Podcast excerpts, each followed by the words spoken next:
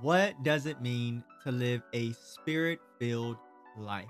Depending on the Christian groups or denominations you're a part of, this may or may not be something that you have heard of. But God tells us that as Christians, we need to be living by the Spirit or walking after the Spirit, in contrast to living or walking after our sinful and self serving flesh or self serving and sinful human nature. What we live after is going to determine the condition of our lives, that of our families, and ultimately our final destination, whether Jesus returns or whether we meet him in death. In this video and episode, we're going to begin discussing the benefits of living a spirit filled life. And in the second part of this episode, we're going to talk about how to live a spirit filled life. If this is the first time we're meeting, my name is Chris, and this is Foundation Bible Studies, where I seek to help connect you with your Creator in Jesus Christ, both informationally and experientially, so you can find the significance and purpose that you were created for. Now, most definitely, trying to live for God at times can be a frustrating thing, especially if we're not spirit filled.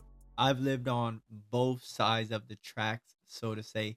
I've tried to live as a Christian without being spirit filled in my younger years, and it was very frustrating because I would start off with a lot of zeal, a lot of desire, desire for God to help me, usually in my situation, only for the desire and the zeal and the passion to wear off. And then I was going right back to the things that I used to do, which was clubbing, talking to girls, just living life as our world says is okay. But once I was spirit filled and baptized in Jesus' name, however, my whole life began to change. And since the end of 2009, when I was baptized in Jesus' name, the Lord Jesus has helped me to stay consistent, to be faithful, but He has also continued to help me develop my passion and my desire for His kingdom, for the things He is interested in, and to seek to help those around me understand and encourage them to pursue God on an individual basis, which helps us as a collective basis. And from there, since 2012, 2013, I have been serving in ministry in my first and present church. With God's help, I have continued to grow, mature in understanding, and seek to help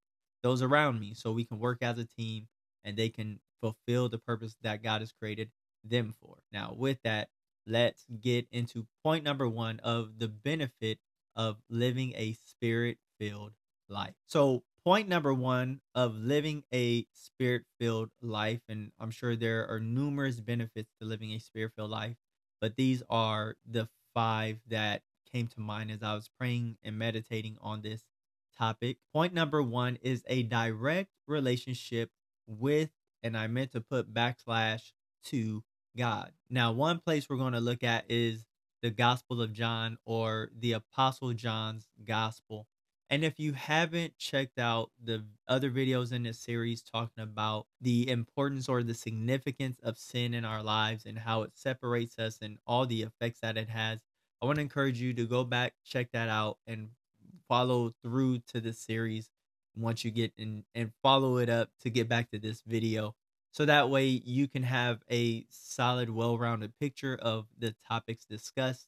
I will put them in a playlist and i will link it down below as well as any other videos i reference. I will link them down below in the description as well whether you're here on youtube or whether you're listening on the audio version on spotify or apple podcast so here we start with the gospel of john and one of the things benefit number one is having a relationship with and to God. When the nature and condition of sin entered into the human, into our human genome, our human bodies through Adam and Eve, our human nature became sinful or what we might say in biblical terminology, a state of uncleanness. Now, when we talk about states of uncleanness, the clearest thing we can definitely understand now in hindsight is COVID when COVID was fresh, when it was brand new for the first two years or three years, perhaps 2020, 2021, even into 2022, when people had COVID,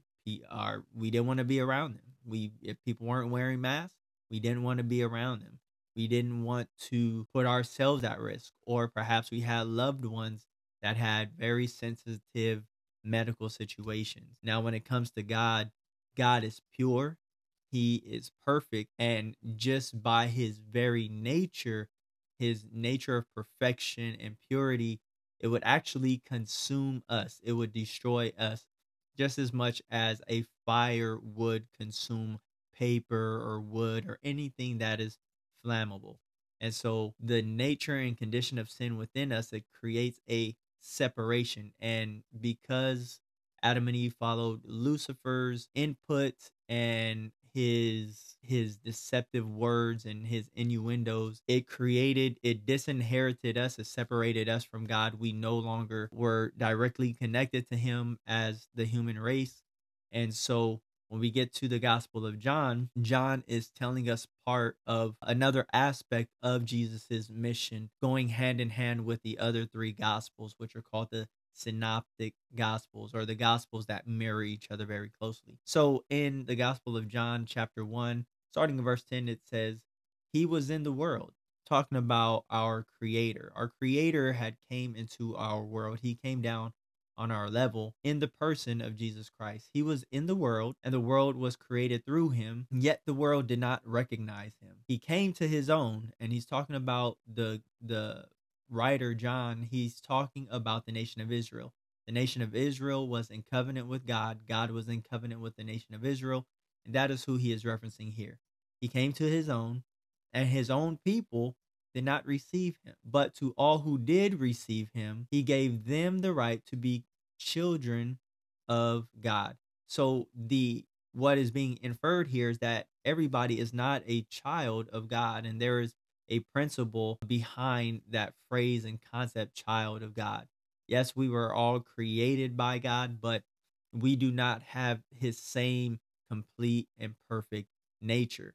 To be a child of God, much like the angels are called the sons of God, the angels that remain faithful to God, the children of God are those who partake or who share his nature and share his perspective and his ideals and his values. So we're talking about his nature in regards to his supernatural nature, his extra dimensional nature, his nature of purity and perfection. God is a spirit, and John tells us this or Jesus tells us this in John chapter 4, verse 24, as he's talking to a Samaritan woman. Jesus tells the woman, He says, God is a spirit, and those that worship Him, those that worship God, must worship Him in spirit, in the supernatural, in this extra dimensional aspect.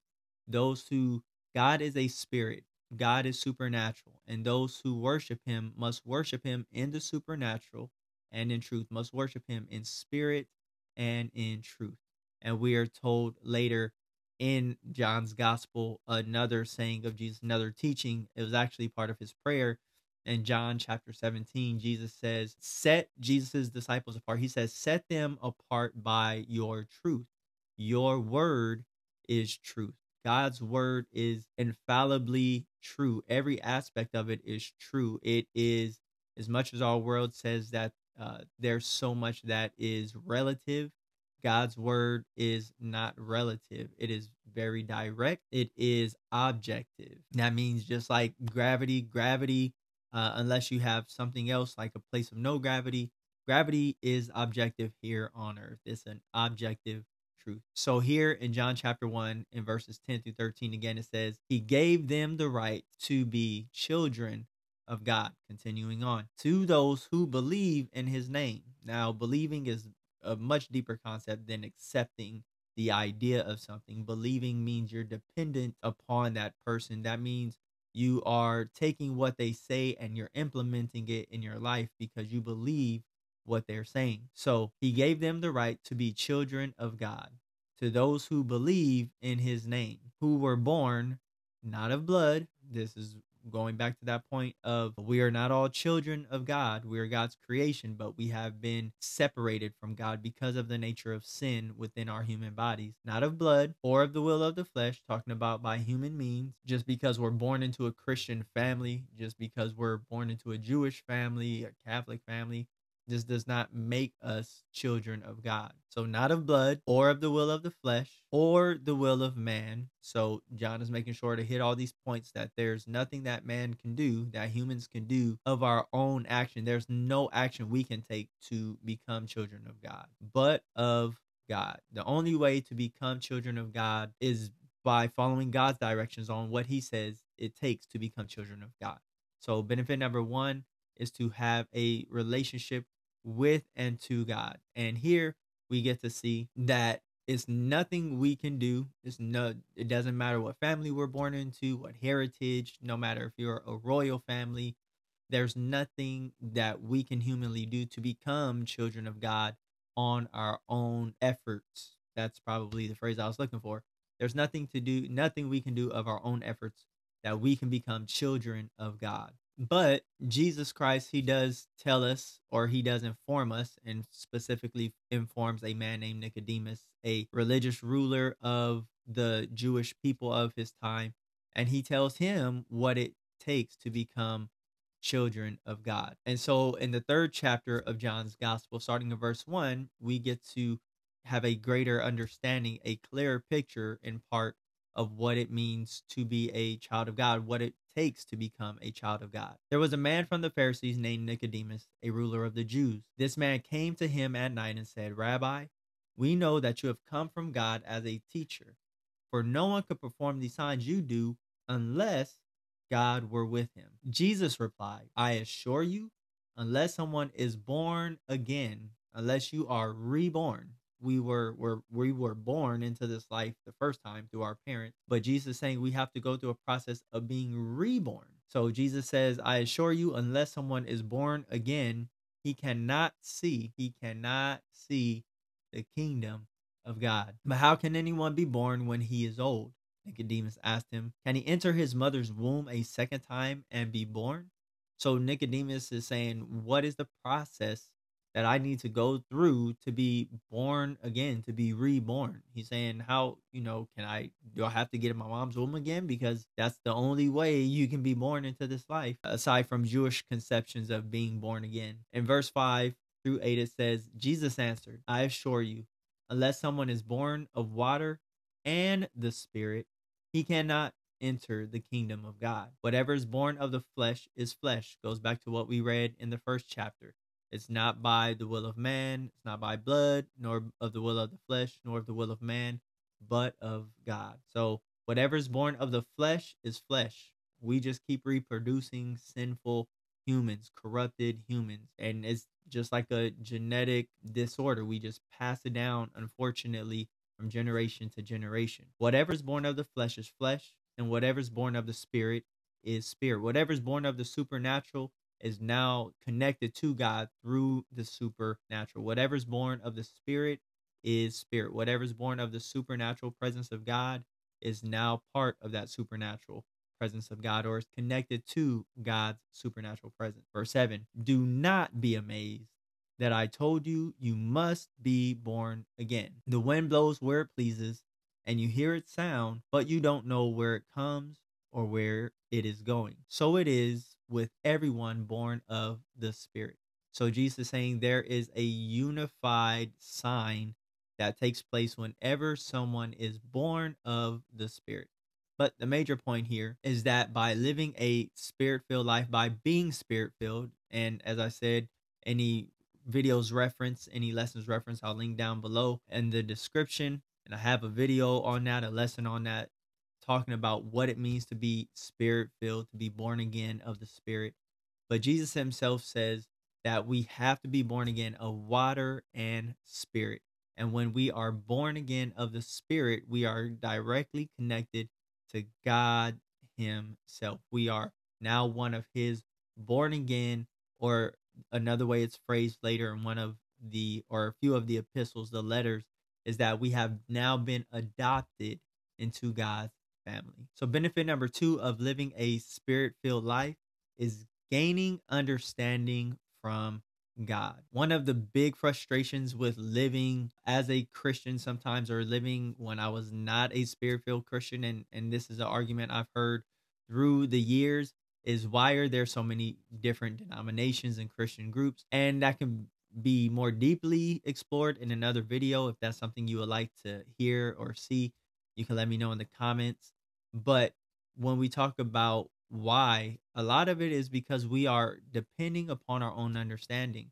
And God tells us in the book of Proverbs, in Proverbs chapter 3, verse 5, he says, Do not depend on your own understanding, but in all your ways acknowledge God, and he will direct your path. And so, one of the benefits is that God Himself, once we have been spirit filled, baptized in the Holy Spirit, baptized with the Holy Ghost, whatever version you're you're used to reading, once we have been spirit filled, we can now get direct understanding of God's word from God Himself, and we'll get into it. In the letter to the Ephesian Christians or the Christians in the city of Ephesus, uh, in chapter 1, starting in verse 17, the Apostle Paul says this to these Christians, to these born again Christians. He says, I pray that the God of our Lord Jesus Christ, the glorious Father, would give you a spirit of wisdom and revelation in the knowledge of Him. I pray that the perception of your mind may be enlightened, so that you may know what is the hope of His calling, what are the glorious riches of His inheritance among the saints, and what is the immeasurable greatness of His power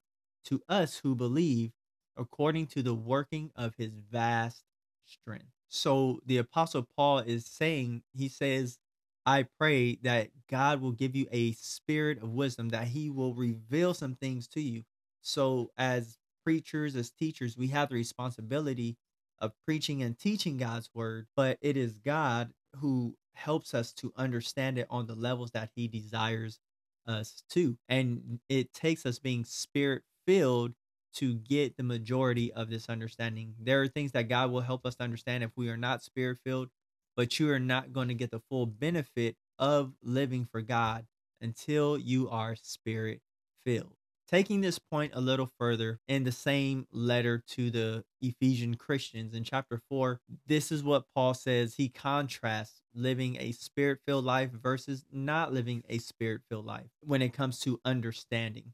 And in verse 17, it says, Therefore I say this and testify in the Lord that you should no longer walk or live as the Gentiles walk.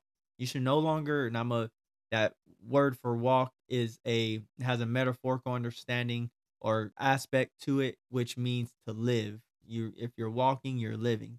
So it says you should no longer live as the Gentiles live in the futility of their thoughts. God cares about what's going on between our two ears, but God cares about what's going on in our mind. They are darkened in their understanding, excluded from the life of God because of the ignorance that is in them and because of the hardness of their hearts. They became callous and gave themselves over to promiscuity for the practice of every kind of impurity with the desire for more and more. But that is not how you learned about the Messiah, assuming you heard about him and were taught by him. Because the truth is in Jesus. You took off your former way of life, the old self that is corrupted by deceitful desires. You are being renewed in the spirit of your mind. You put on the new self, the one created according to God's likeness in righteousness and purity of the truth. So here, Paul, he's writing to these Christians and he says, You are being renewed in the spirit of your minds. So God is helping us day by day, week by week, month by month, year by year. He is helping us uh, to gain understanding. He is giving us his own personal understanding, his own personal perspective on life, on our situations, on our families, on the world, what's going on with our world, our crazy, chaotic world. He helps you to understand it. And so you get you get understanding, you gain understanding. God grants you understanding. And Paul, he also talks about this in multiple places One place is in the letter to the Corinthians, the first letter to the Corinthians. In First Corinthians chapter 2, Paul says that the natural man, our natural brain, cannot understand the things that come from God because God, using kind of more pop culture terms, he's an extra dimensional being. He is on of a different dimension just as much as you are of a different dimension than a 2D being that you create on a piece of paper. You are on a higher dimensional experience and existence than that two dimensional being you would draw. But God, He is in a similar way on a much higher extra dimensional existence than we are. And so God is able to impart to us, He is able to help us to understand when we are living a spirit filled life but our natural minds by themselves cannot attain to those higher understandings just as much as you can't understand a person uh, you can understand their behavior or i mean you can watch their behaviors but you can't really understand what they do and why they do it until they share it with you and so god by his spirit and by his word by his church through our pastors through our evangelists, apostles, prophets, pastors, and teachers, God helps us to understand. And it takes prayerfulness on our part. So, benefit number three of living a spirit filled life is to be strengthened by God.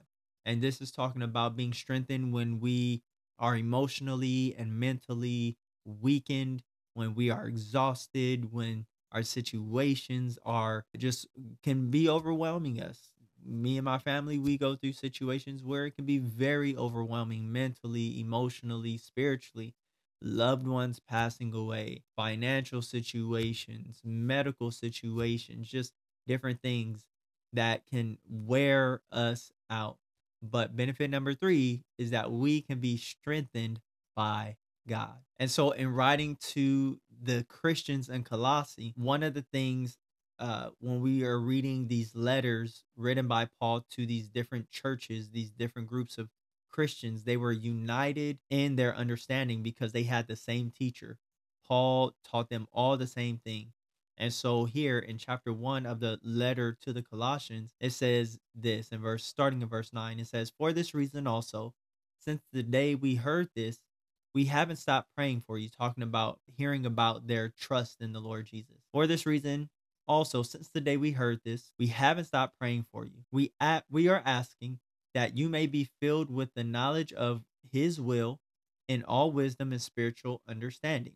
Once again, goes back to that point we just talked about, but that's not where we're stopping. So that you may walk worthy of the Lord, fully pleasing to him, bearing fruit in every good work, and growing in the knowledge of God.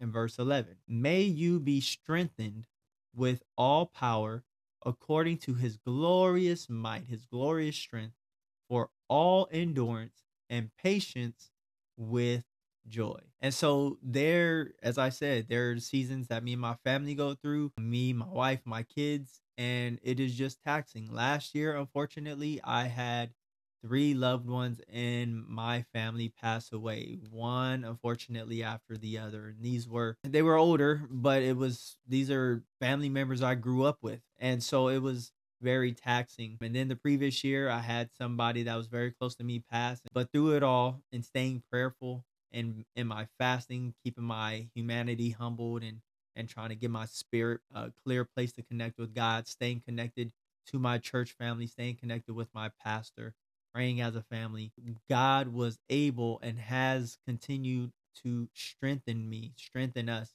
And as it said, verse 11, that you may be strengthened with all power according to his glorious might for all endurance and patience with joy.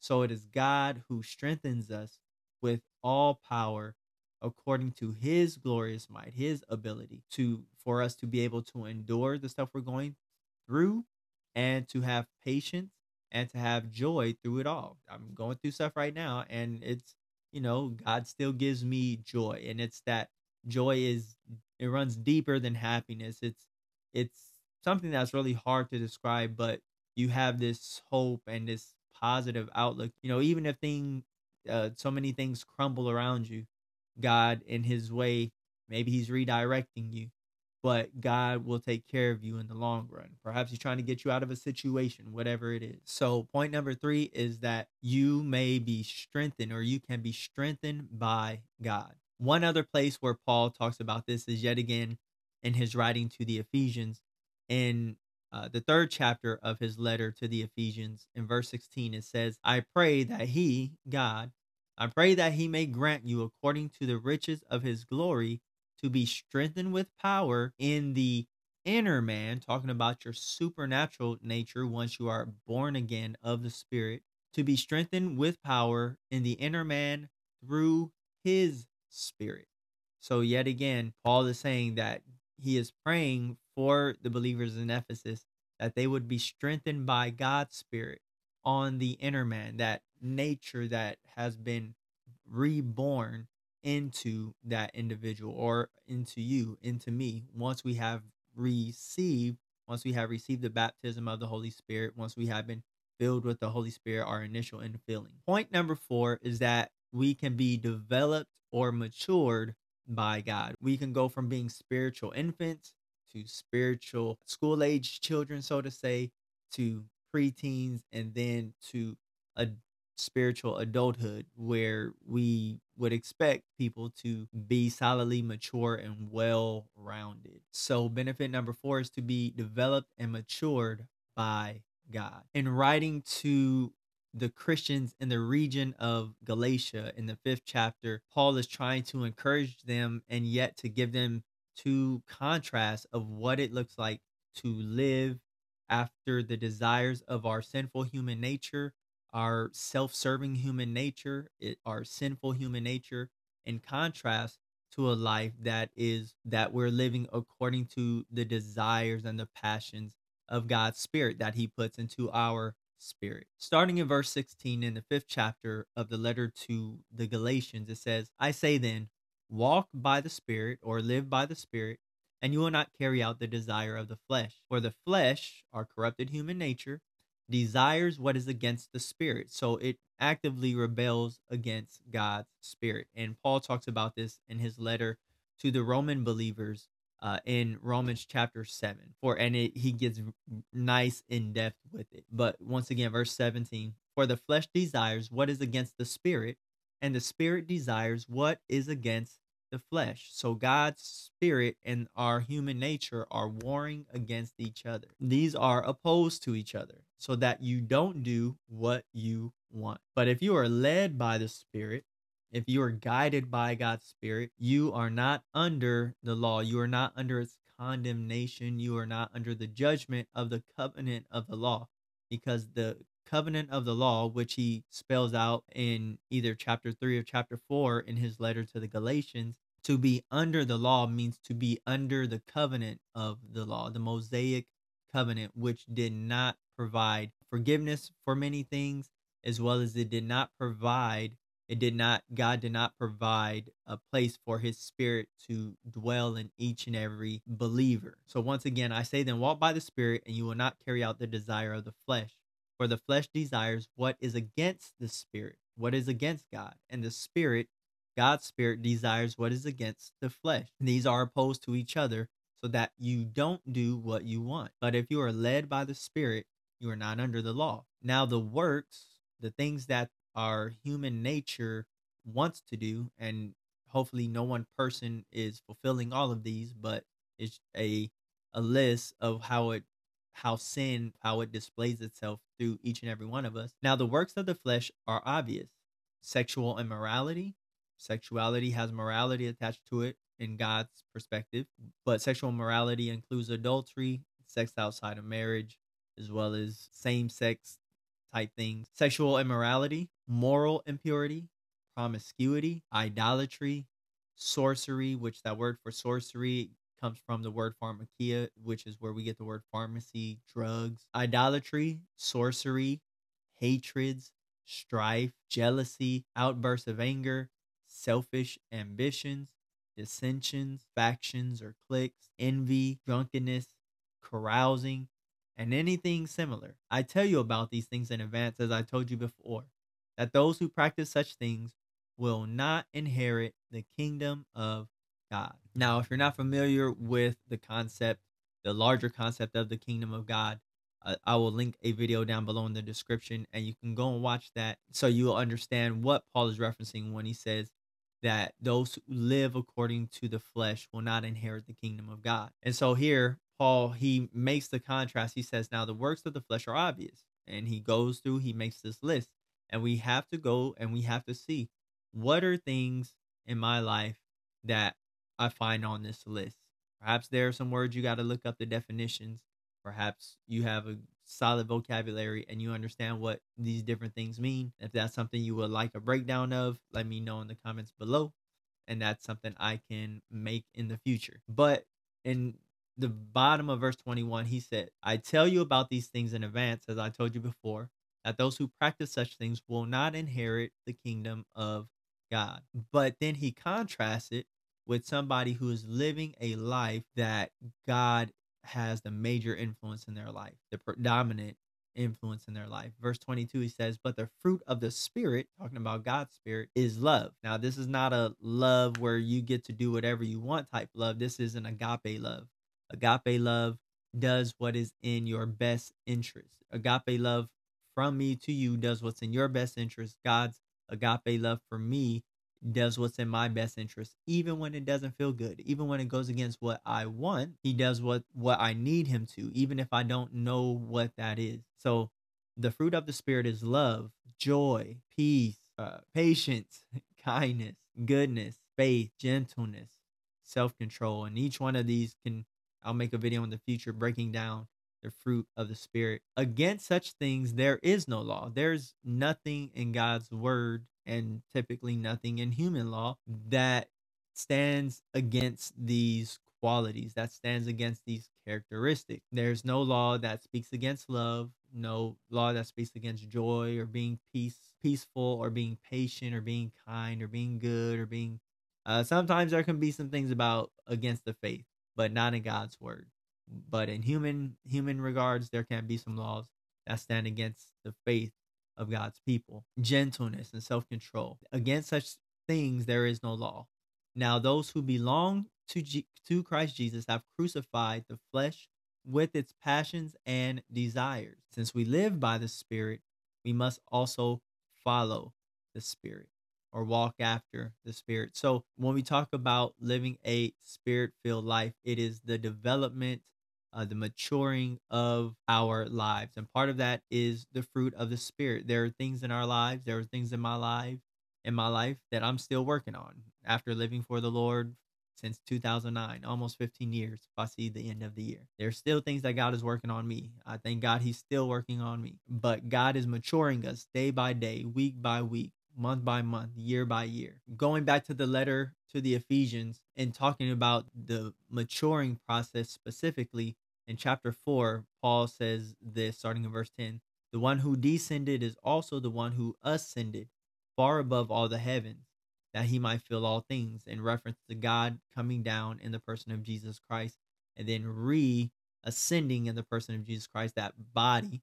God is always present in all places, but that focus place of and human life of Jesus Christ. And he personally gave some to be apostles, some prophets, some evangelists, some pastors and teachers, for the training of the saints in the work of ministry, to build up the body of Christ until we all reach unity in the faith and in the knowledge of God's Son. So these what we call in in our circles in apostolic Pentecostal circles, we call it the fivefold ministry. And the scripture says, Paul says that all of these offices, all these five offices are there to help us.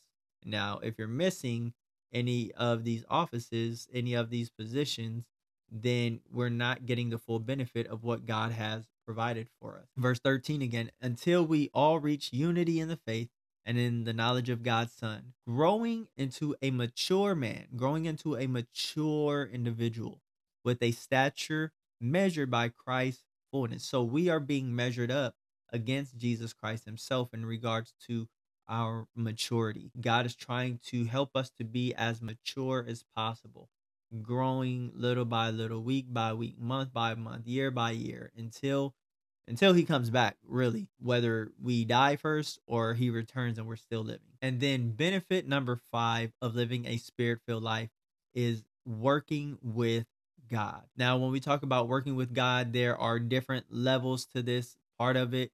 One of the things the Lord helped me with when I was younger in the faith was just learning how to live a life that honored God, learning how to live a life that brought honor to his name, that brought honor to who he is, that showed how good he is and showed his nature and showed his character. That's kind of like working with God 101, obeying his commandments. And and then from that we get into some of the more supernatural or spiritual aspects of working with God. So in in Luke chapter 10, the Gospel of Luke, Luke's Gospel, in chapter 10, there was an individual that came and asked Jesus, What does it take to inherit eternal life? What does it take to inherit the world to come, the age to come? And what Jesus, Jesus' response is very uh, telling for me as I was praying and meditating on this. It says, Just then, an expert in the law, talking about God's law, just then, an expert in the law stood up to test him, saying, Teacher, what must I do to inherit eternal life? So, this guy, he's looking for, he wants to make it into the time when Jesus establishes God's kingdom on the earth over all the earth. Like I said, check out that video, The Kingdom of God. What is the kingdom of God? Verse 26, it says, What is written in the law? This is Jesus uh, asking the law expert. What is written in the law? He asked him. How do you read it? Verse 27, he answered, Love the Lord your God with all your heart, with all your soul, with all your strength, and with all your mind, and your neighbor as yourself. You answered correctly, he told him. This is what Jesus' response was. You answered correctly. Do this and you will live. And so, in working with God, Jesus said, Do this and you will live. So, Jesus is saying, working with me in order to, one, get the reward, but in order to accomplish what I want to accomplish in the world, is you doing what God has already commanded us to do specifically as Christians, uh, for Jews, they are they have relegated themselves to staying under the old covenant versus the new covenant that Jeremiah that God told Jeremiah was going to come and that Jesus as the Messiah instituted. And so just by doing what God has commanded us, we are working with God. And that's one of the benefits of living a spirit-filled life is working with God. And then the last place that came to mind in talking about working with God. It goes hand in hand with what we just read. In Matthew's gospel in chapter 5, verses 14 through 16, it says this. This is Jesus teaching again. It says, You are the light of the world. A city situated on a hill cannot be hidden. No one lights a lamp and puts it under a basket, but rather on a lampstand, and it gives light for all who are in the house. Here's what he is really talking about. In the same way, let your light shine before men so that they may see your good works and give glory to your Father in heaven.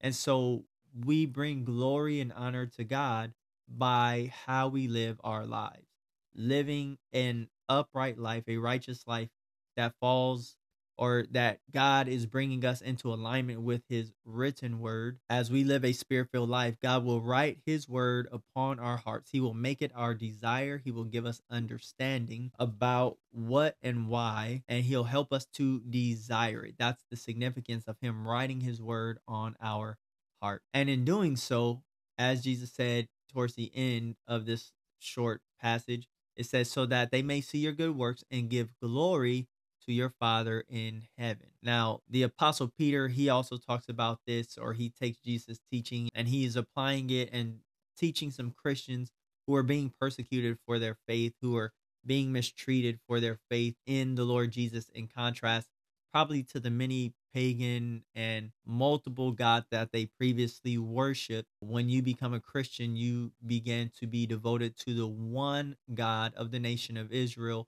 who he furthered his work from being solely honored by the nation of Israel to drawing people from all nations unto himself.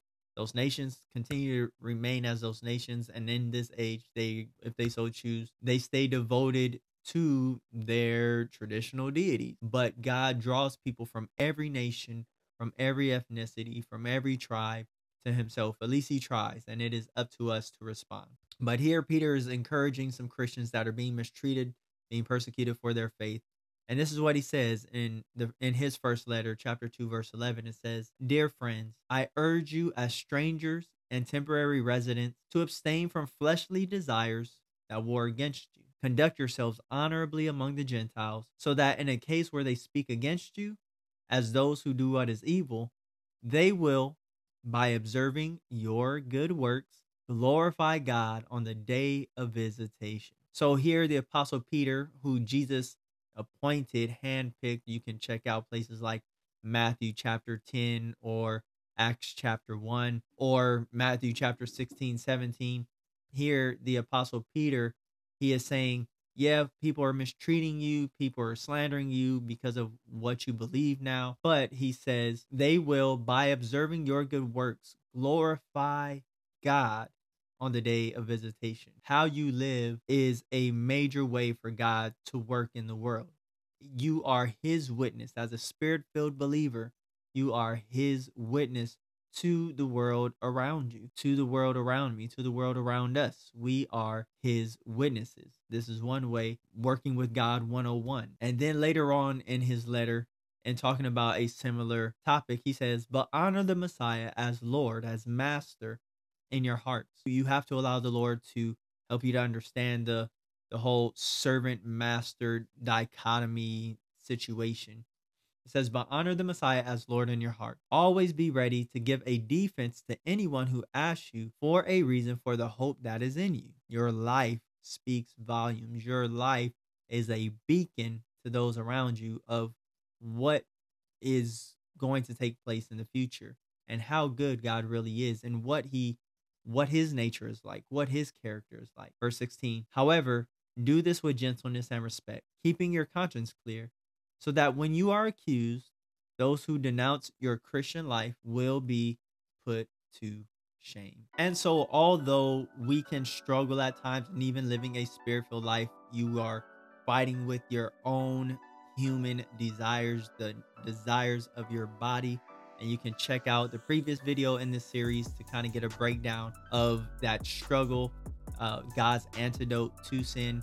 When we are living a spirit filled life, that we have at least five benefits that we partake of in living a spirit filled life.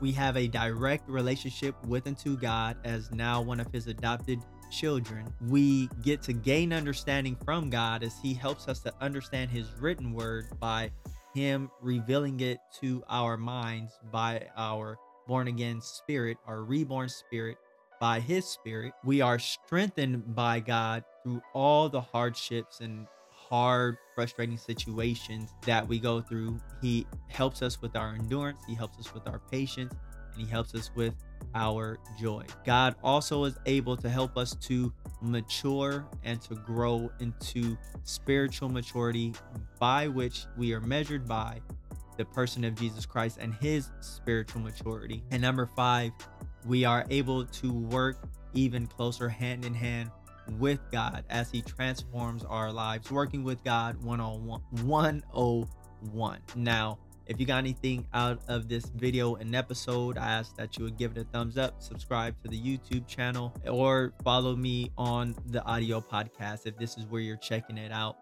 But in the second part to this video, we're going to talk about how, what are the practical things that you can do to live a spirit filled life.